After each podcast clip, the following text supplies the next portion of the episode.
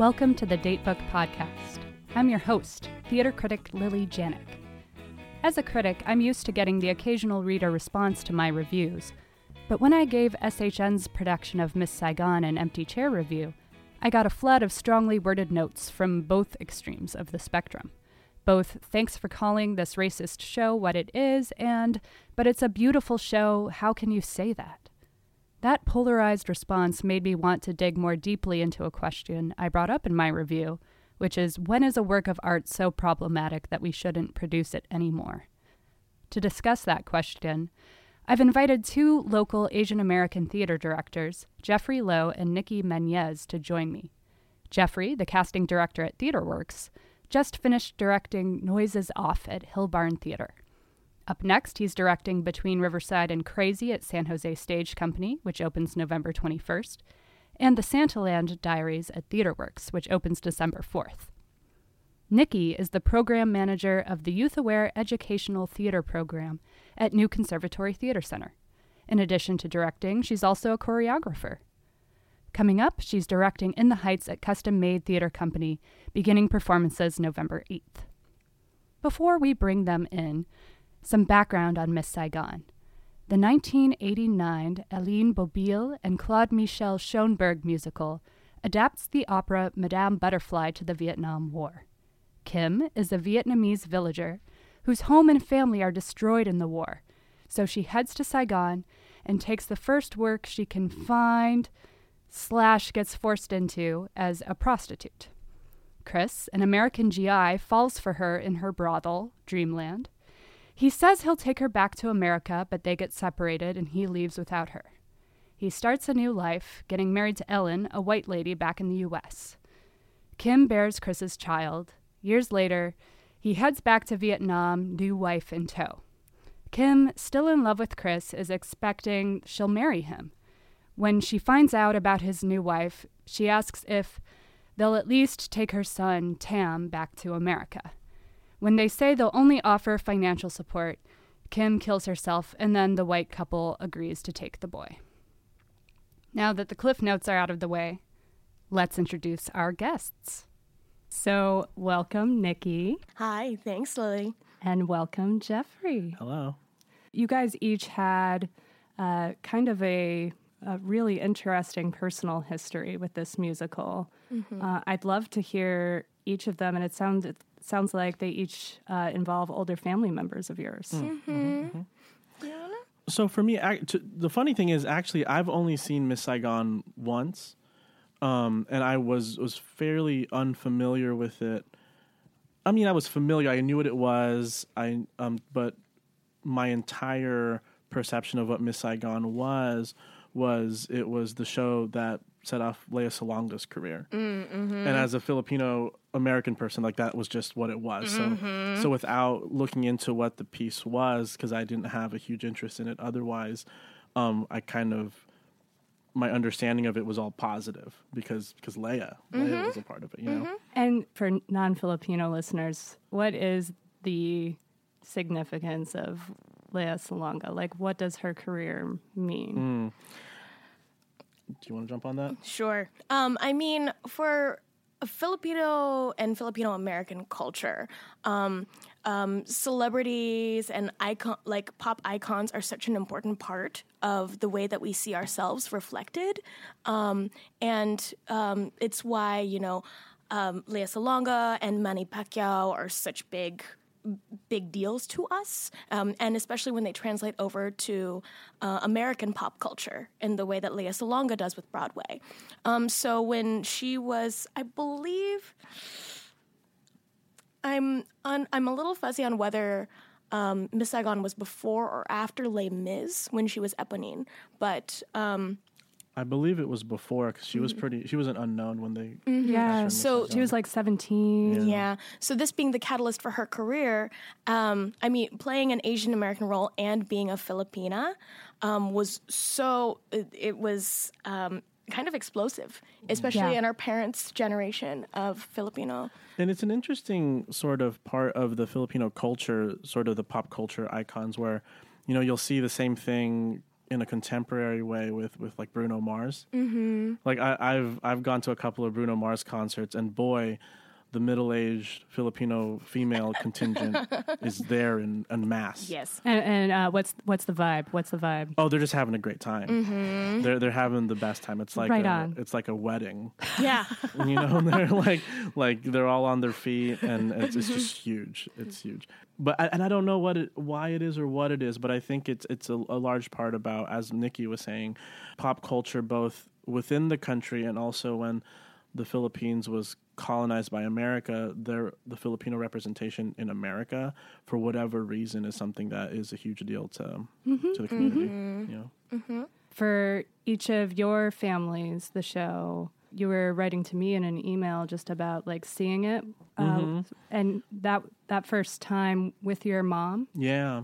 So so yeah, because of that positive vibe around the show, especially in the Filipino American community, when a local theater company was doing the show, my mom actually reached out to me and she's like, "Hey, I think there's a company doing Miss Saigon. We we should go because every now and then I'll just take her to shows and it's kind of at the whim of what I'm interested in, and and she just is mm-hmm. along for the ride. But for this particular show, she reached out and.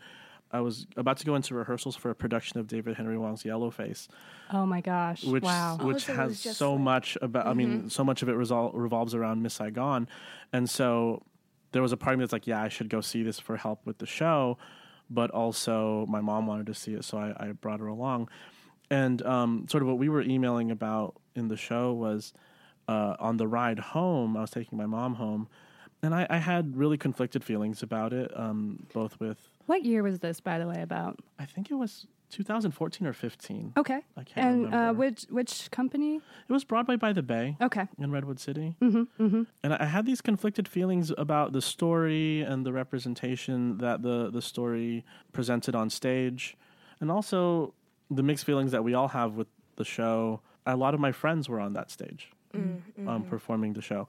And but it was really interesting where I was sitting there, and after a little bit of the drive, I I just asked my mom what she thought of it, and she really loved it. She had a great time, and, and she thought it was a really moving piece of theater. And then I, I just asked her because she's developed quite a a nice critical uh, theater mind following um, the work that I do. And I asked her, I'm like, were, were you not offended by any of this? I was, I felt really uncomfortable from the beginning of this this musical, and, and it kind of just kept going. And and her response was like, you know that things like that do happen to people sometimes.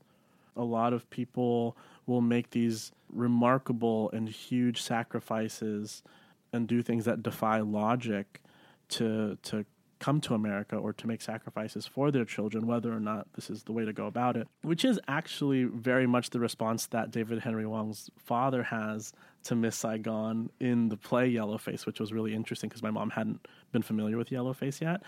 And she had this response to it. And then I found myself taking a step back because I, I it didn't really change my mind, but it made me take a step back because my mom did move here from from the Philippines, um, and she did take great sacrifices. Not the same ones, like she's alive. One, uh, not the same sacrifices, but she she was a little closer, or a lot closer, I should say, to the frame of mind being presented in in the musical. So a part of me had to take a step back and think, I who am I to uh, disregard that opinion and that frame of mind? I, I can have a differing opinion, but it made me realize that I couldn't just blow off the musical the way I was really prepared to. But at the same time, although my mom has a closer cultural competency to that story, the writers certainly didn't. So that that's a problem that I have with it. Tell us what you mean by by cultural competency. Um, and why the writers don't have it. Yeah, like cultural competency in that, like my, my mother's personal exper- life experience as a, a an immigrant to America um, is is closer to and and as someone who had to put herself in the frame of mind of the why and the how and the logistics of leaving her family and everything behind to come to a, another country to come to America. For, um, she she's closer in terms of life experience to knowing what what's her name Kim. Mm-hmm. I can't even remember uh, what Kim what Kim was going through and what what Kim or the the Vietnamese um, folks that were portrayed in Miss Saigon are going through. And I don't know the exact background of the writers of Miss Saigon, but my understanding is it's not very close They to are the background. two Frenchmen. Two Frenchmen, great. Um, so, so I don't think like you know I don't know exactly their life experience, but it, uh, one can assume that their um, life experience is further away from the cultural aspects of what they're writing about. Right on. Um, now, Nikki, you and your mom also had kind of a journey with this show. So, um, as a as someone who started as a performer, as a singer, actually, when I, I've been singing in church choir since I was five, and that's all my mother's doing. And then when I was about um, 11, 12, that's when my mom decided to put me into voice lessons. They were musical theater oriented voice lessons. So, of course, the first thing I learned was most of Kim's songs from the Act One of Miss Saigon. And this, my, my voice teacher was also um, an Asian American um, female immigrant. So the fact that I've been inundated with this narrative since before I could even be cognizant of theater as an art form is a big part of why why I feel so strongly about it, why I am where I am in terms of like being a director and being so focused on representation and sincerity when it comes to culturally specific stories, and the struggle that I had to come back into performing arts after that experience. Um, because, you know, this started me off at a really strange place in the way that I um, took in musical theater Like- specifically. Like, how? Well, because um, kind of what Jeffrey was saying about um, how his mother responded to Miss Saigon, um, singing those songs without understanding the full context of the piece, I understand Kim. I know, and I understand why, um, particularly um, Asian and Asian American immigrants of like our mother's cohort, because I, I I hear my mother in those songs too. The way that she sacrificed um, for for me, and the way that she continues to sacrifice for not only me but the family that she still supports back in the Philippines. It, it's really ironic because I didn't get to I didn't didn't get to sit down with her about her actual thoughts on Miss Saigon because she is in the Philippines right now handling business with the family. But um, because of the way that um, the Filipino culture, well, because because of our focus on Lea Salonga and in in relation Miss Saigon as a piece of Asian American, I suppose, in this context, Asian American musical theater that was really the first of its kind that people um, could grasp onto it created a lot of like emotional and intellectual dissonance even at that age. So I, I, I totally backed off from musical theater. I didn't go back into even thinking about performing until I was in undergrad of college when I started to learn that theater was much more than Miss Saigon. So at first you you say the the like larger story you weren't like aware of. What what was it about the musical that finally hit you and like made you back off? Well, because even though even though I understood where Kim was coming from and I was able to see her in my mother, in my aunts, sometimes in my, my uncles and my dad too, when they talked about, you know, their histories of immigrating here and w- where they were coming from when they when they immigrated from the Philippines, not seeing myself in that story while understanding it because I was in the place of the child who didn't really have agency in the story. It's not. It, I I don't believe it's this way in Miss Saigon, but um, in Madama Butterfly, which I actually did watch with my mother when I was younger, it's played by a puppet. So, seeing that. Wait, the, the Kim equivalent is played by a puppet? Oh, sorry, the child? the, child. Oh, the in child. the, in the opera. Oh gosh, I was about to have a moment. Okay, cool, cool. thanks. right, right. As you were. so yeah i so i was able to see the full scope of the story from the opera point of view and then understanding that miss saigon mirrored that narrative i was i maybe not in the in the way that i've developed as a person now but i was very much like oh nope nope nope nope nope nope i'm out because it wasn't Cho Cho in Madama Butterfly, but and also Kim. Um, while they made they made the choice to kill themselves and sacrifice themselves for the men in their life, they made that choice out of love. They did it because they weren't allowed to have any other options. And weren't allowed by who, I think is They're white writers. exactly. Exactly. So, uh, one weird thing did you either of you guys see the version? Uh, you said you only saw the Broadway by the Bay version. Did Yeah. you see the one at SHN? I did not. Um, My some- mom wanted to though. Something weird that struck me was the the child in that production, and this is like no mark against that that kid's acting at all, but the role could have been a puppet. There was no life to the staging. She was like a sack of potatoes in the way in the way it was staged, just like a thing to be passed around. Um, I feel the same way about. Um, I I watched the the YouTube uh, bootleg of the or the Manila production with Lea Salonga in it. Is the exact same way with that child actor.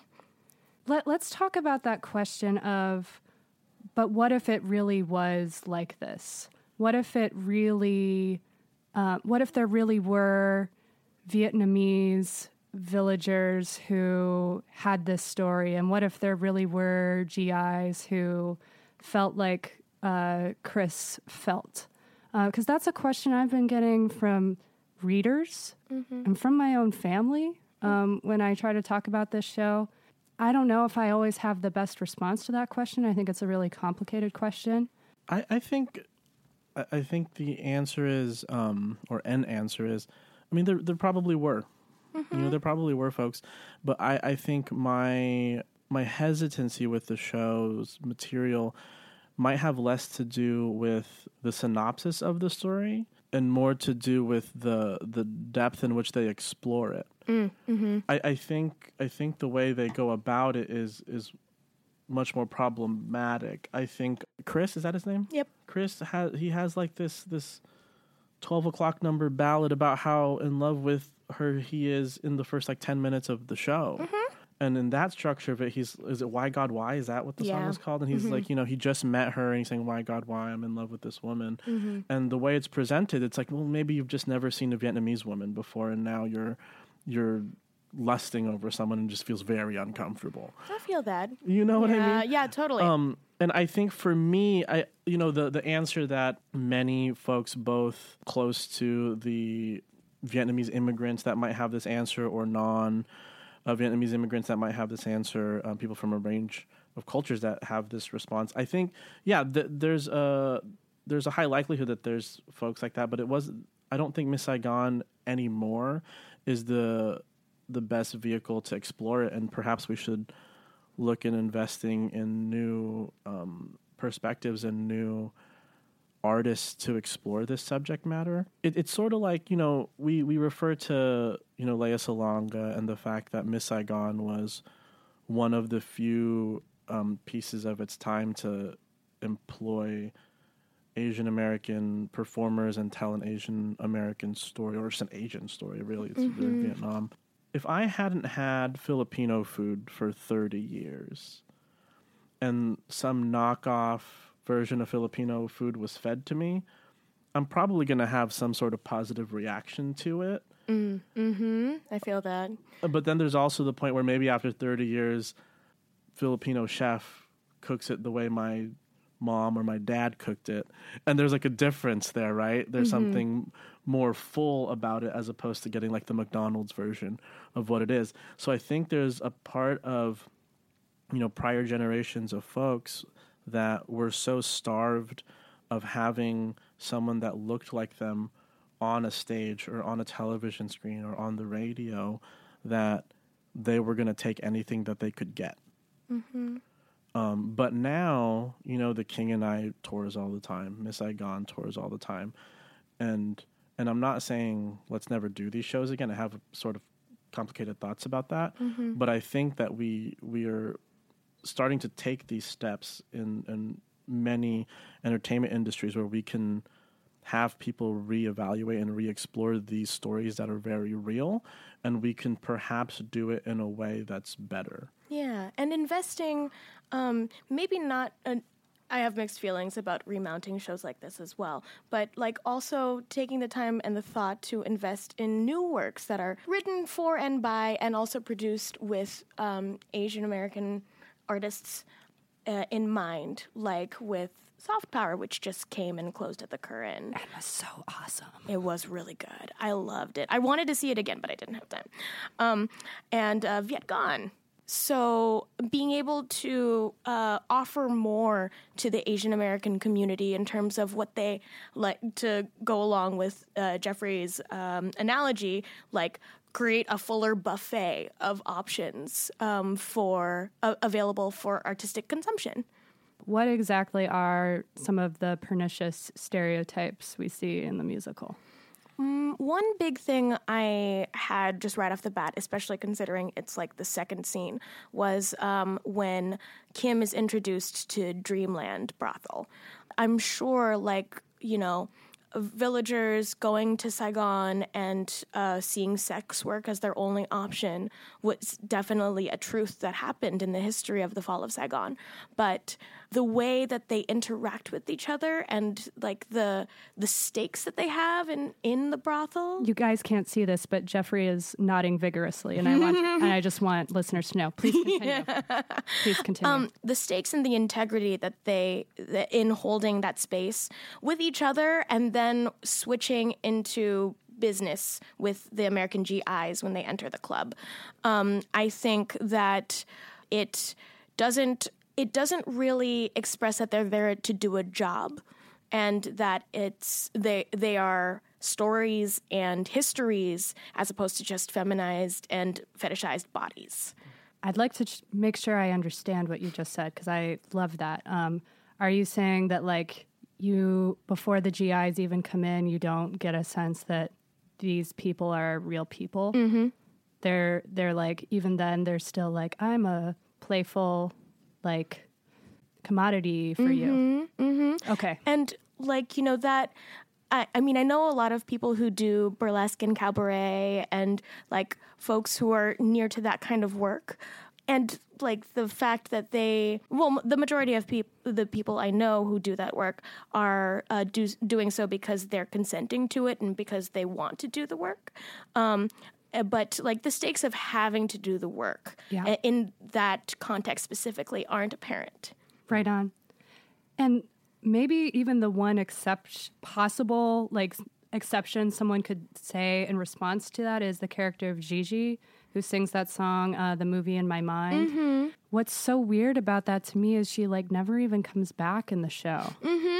My feeling, the way that I take away that song is that it was a flash of truth in the the the sparkle and the fun house-ness of um, of Dreamland as as a place and as an environment at the start of the show. I, I feel like the writers probably thought they had quote unquote had to um, to make it more quote unquote authentic, but the fact that that's not a through line Yeah. in the lives of all the sex workers they have in Dreamland. Yeah. That that's not an ensemble number. Um, really gets to me. Well, similarly to what Nikki was saying, I was I was kind of most offended by, or most uncomfortable with. Chris was just so centralized and so um, turned into this hero Yes. for to save this Vietnamese woman, and um, I don't know. It just feels like there are so many places where in in the world, not necessarily in the musical, but so many places in the world where that seems to perpetuate itself, and people seem to assume that truth. And and watching it on stage in this this older musical is just making me feel really strongly. And then you know, with with Chris being the hero of this story, the villain being the the mechanic, the engineer, Yeah, the engineer the is his name. engineer that made me even more uncomfortable where i'm like oh this this guy who you know as i directed yellowface was played by a, a white man initially That, uh, sorry if I'm. oh can- go ahead Um, that's actually really funny because I don't take away that the engineer is the antagonist. I take away that um, the cousin who is who Kim is supposed to be married off to, who keeps coming back to her and then threatens her child, and then he uh, she kills him. In, in order to save her child, I feel like he's the one who is portrayed as the antagonist. Oh, absolutely. Yeah, yeah. I, I got um, both of them, but it's worth pointing out that the Vietnamese men are the antagonists. I was wondering if I could read a little excerpt from this essay by Diep Tran, who works at American Theater Magazine. The essay is called I Am Miss Saigon and I Hate It. Um, She talks about coming from a family of Vietnamese immigrants. Um, so here we go. We are portrayed as primitive villagers, prostitutes, and pimps, as the self hating engineer puts it, greasy chinks. The most damaging part is this In Miss Saigon, Vietnam is a place not worth saving, and America is a holy grail worth killing and dying for. We hate ourselves because we are not white, the engineer, and we will even shoot ourselves in the name of America, Kim. Why would you want to be with a Vietnamese man when you can be with a white man? Why would you want to be Vietnamese when you can be American instead? Um, and then I'm going to skip a little bit later here. Asian women like, um, uh, and here Diep is talking about her mom. Asian women like her are rarely presented in American culture as people who are resilient, resourceful, strong, not victims. Instead, in Miss Saigon, Kim, a woman with no last name, sings about her longing for a man to save her. She says nothing when she is abused by the men around her, but suffers silently, beautifully. And when living in America isn't an option, she kills herself. For her, being dead is better than being Vietnamese. And the largely white audience has a good cry and feels like they've had an educational experience. And uh, readers, I'm going to take a break because uh, Nikki is doing a little frustrated dance that's wonderful. Um, one last paragraph, Nikki. Okay. Uh, but Okay. just because it's good, I promise. But then I want you to talk. Except, what have they learned really? And this is the the white audiences that Vietnamese women are victims, Vietnamese men are villains, and Americans are well-meaning buffoons. Perhaps if I were being generous with Miss Saigon, I could read it as a cautionary tale for Asian people. Don't depend on whiteness; it will kill you. um, just respond to whatever you want to respond to. Go, you guys. Um, all of that is why I'm a director.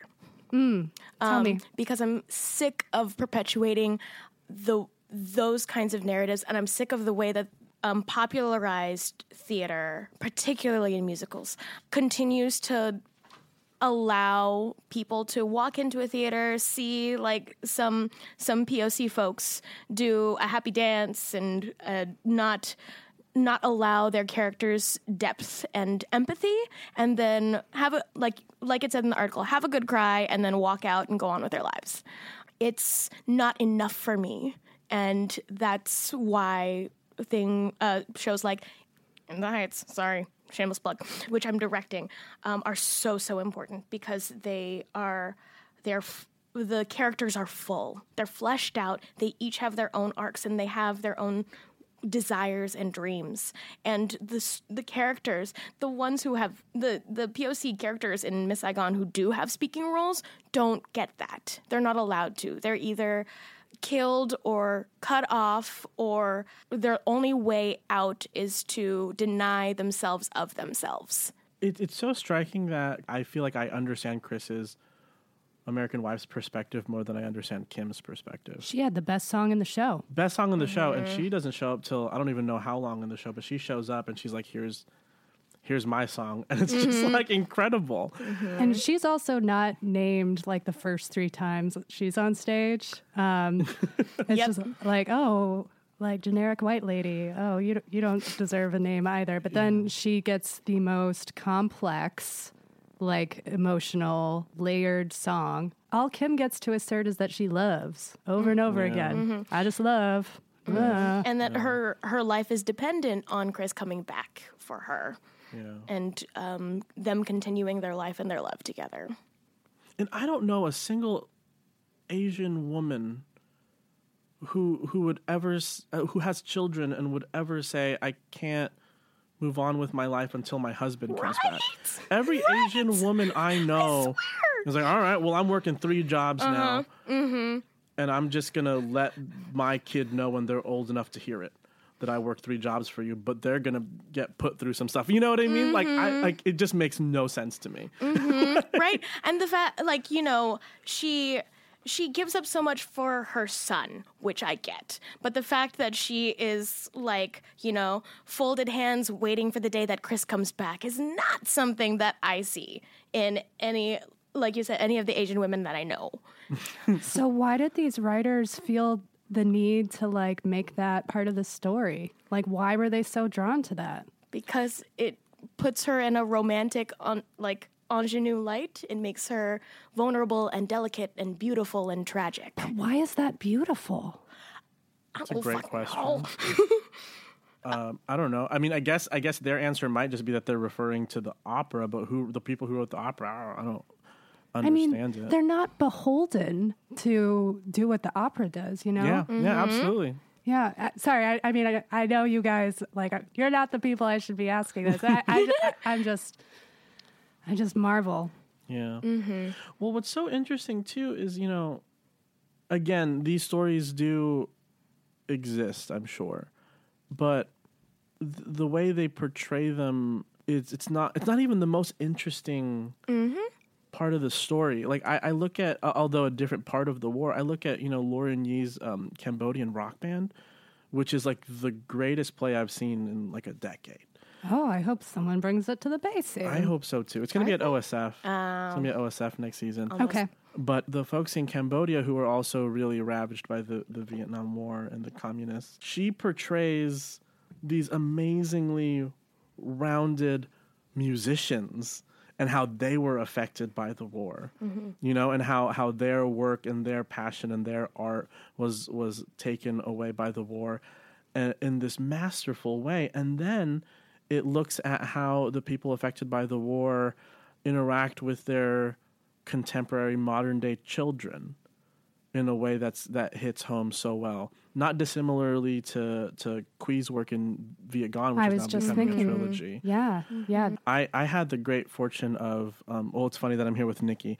I had the great fortune of seeing uh, the Oregon Shakespeare Festival production of Vietgone during um, the biannual Asian American Theater Conference.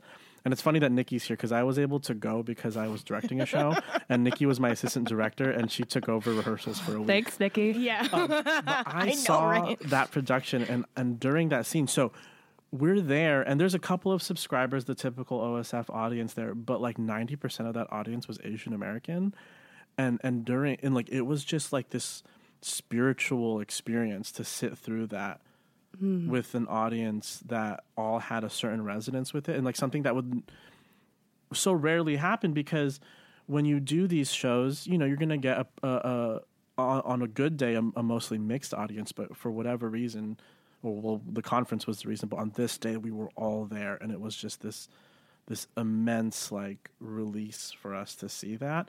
And I do think that whatever feelings that folks might have about the positives of the story of Miss Saigon and the fact that Miss Saigon the musical exists, I think that there is a point where as we continue to make strides in creating complex and beautiful stories um, for ourselves, that we don't necessarily have to think about the the shows that have these problems that were created in our past. You know, like ah, I don't know if I should say this. I'm just gonna do it. Um, like Crazy Rich Asians. I had a great time. Mm-hmm. I had a great time in Crazy Rich Asians. I'm so glad that it did as well as it did in the box office. But I don't think anybody is lying to themselves that that was some great deep exploration of the Asian American experience. No- none of us think that. but um, that's also not what it's for. It's not what it's for, and I'm glad it exists. But I mm-hmm. do hope that something like Crazy Rich Asians opens up doors for us to then do these greater and deeper explorations. I hope Crazy Rich Asians sh- uh, proving that there's an audience for these things allows Lauren Yee to write her screenplay. I'm not assuming that she has one. If she hears this and she's like, "What is he talking about?" I don't know. Hi, Lauren. Um, or or Qui to write his his piece. You know what I mean? I hope it opens up those doors because every culture deserves a wide array of of stories. I think that for a lot of communities, underrepresented communities, whenever a movie or a piece of theater or a musician comes out, they have this weight of of needing to be everything because they don't because they're the only one. I was I was listening to this interview with Chris Rock when the movie Top 5 came out and he was and and the movie Top 5 to Chris Rock was a lot about um, being an African American celebrity. And he was talking about the pressure of, you know, when a Denzel Washington movie comes out, the entire African American community wants so badly for it to be good and for it to do well because they might not get another one for a few months. Which, which, you know, since Top Five has come out, that might be a little different. But that's what he said. And he goes, you know, if a Matthew McConaughey movie doesn't do well, that's you just shrug it off because next week there's going to be another movie with the another equivalent of Matthew McConaughey mm-hmm. coming out. White Southern masculinity is going to be fine. You know, mm-hmm. it's gonna be Even if fine. Matthew McConaughey has an off film, yeah, you know. still going to be okay. and so my my deep deep hope is that eventually we all sort of get that benefit of of shrugging off a bad Yeah. whatever you know We're not there yet. yeah no Does Miss Saigon have any virtues? It it's meant a, lo- a lot to Asian American artists, and nobody wants to discount that. And um, it sounds like for your parents' generation, it meant a lot as the first slash only story of its kind. Does it have other virtues? you know i think this kind of gets to the question of whether or not we should continue to do Yeah. the show or continue to watch the show and, and i guess my answer is i don't have an answer to what the other virtues. Because i think that for anybody doing any show especially older shows that might have problems or holes um, like miss saigon i think that I, I would never say never do a show but you have to be so aware of the the context both historically um, contemporarily and culturally to what you're doing and and you have to the fact of the matter is you have to have an approach as to why you're doing it. Mm-hmm. You have to have as a director or as a producer or as a designer you you have to with many pieces be prepared to answer the why Yeah. of it. And for miss saigon i don't have an answer why which is why I don't see myself ever directing it, but I can't say there's not some other smarter director out there that has some approach to to bring out a brand new perspective in this piece that we don't see. I don't know if this is a great example, but I look at um, the write ups I'm reading of the current New York production of Company. Yep. Or is it in London now? Oh, maybe you're Oh, right. yeah, the it's in London London. one. You're right. It's in London. But it Gender parity. Yeah. might move to New York. my move. Um, and I I personally really enjoy Company, but also cringe at a little bit of the the things presented in it because of the period in which it was written. And from what I read, so much of the problems with the musical, con- uh, presenting the musical in a contemporary setting, is sort of alleviated or put in a new light with a female Bobby.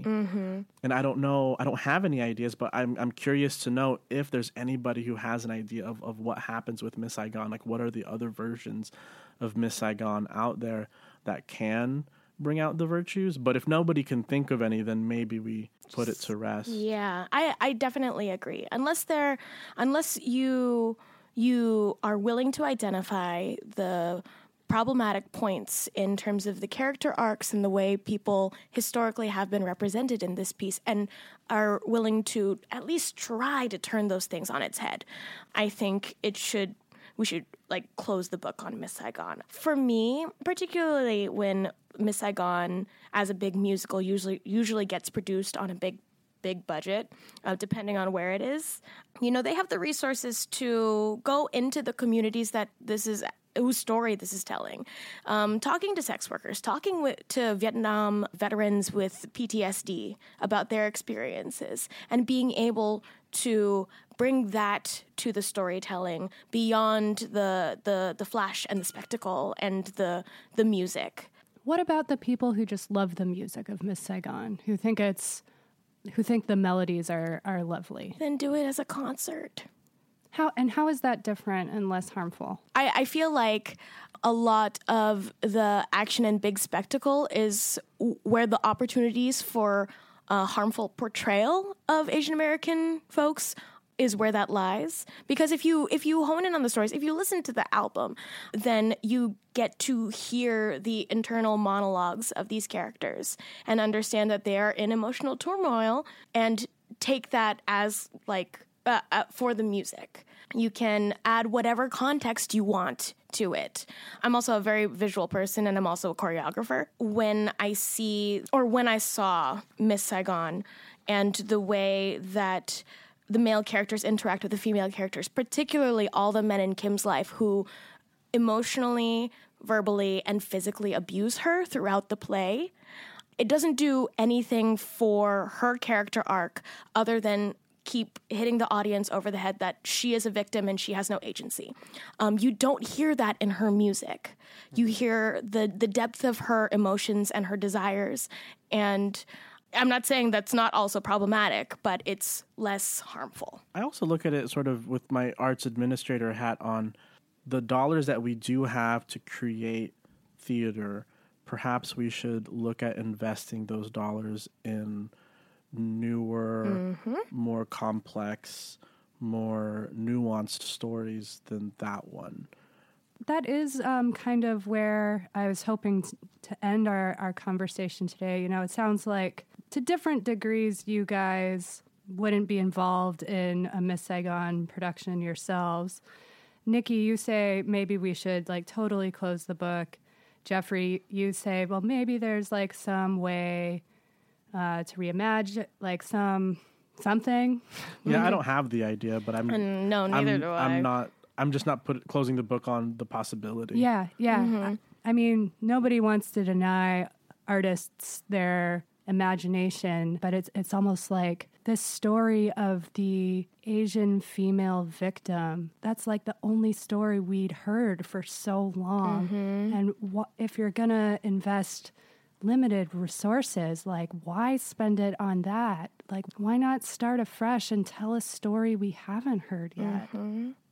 You know, in a world where Miss Saigon exists, how do you think we should go forward given that this is like part of our narrative. It is just acknowledging that it's there and that it opened a lot of doors for certain artists and, and mm, to mm-hmm. respect not necessarily respect the piece you don't have to but you can respect the actions that came from that piece in terms of um, you know so many folks we know past Lea like we keep talking about Lea Salonga mm-hmm. but so many folks on those tours on, on those Broadway productions. That's that's how so many of our peers got their their union status or their first you know gig where they were making a living wage mm-hmm. um, and, and acknowledging that but also uh, the reason i do theater is because i believe that that sharing stories is the way that we're gonna the, the strongest tool we have to garnering understanding mm-hmm. amongst one another and i think that the more that we continue to fight to tell our stories in with the proper amount of depth and the proper amount of complexity and the the proper amount of heart. Mm-hmm. um, the the better it's going to be for us. Now I, here's a, here's a funny here's a funny thought. Um, miss saigon sort of is like every every director regardless of their cultural background or anything you say earlier in your career you're going to say yes to a lot of things that you you don't want to do. Everyone has a mm-hmm. couple of productions especially very early in their career where they're like, "Well, that's the one theater that asked me to do something," or you're assistant directing this production of a show that you're not passionate about at all because the director was a big deal or something in some ways, I think Miss Saigon can be that show where a lot of us, you know, cut our teeth, learned about what it was like to be in a in a large scale musical, learned what it was like to tour, um, and be a touring performer. But that doesn't mean that that's where it has to end. Mm-hmm. I think that's kind of where I wanted to come into this conversation with separating the the the history and what it has meant to artists involved from the responsibility of administrators um, in yeah. in terms of like how how they approach the why of producing this work. One parting question. So let's say there's a listener who who's out there who's like, I still don't think Miss Saigon is racist. I still love the show. I'm not convinced. Any parting thoughts for that that listener?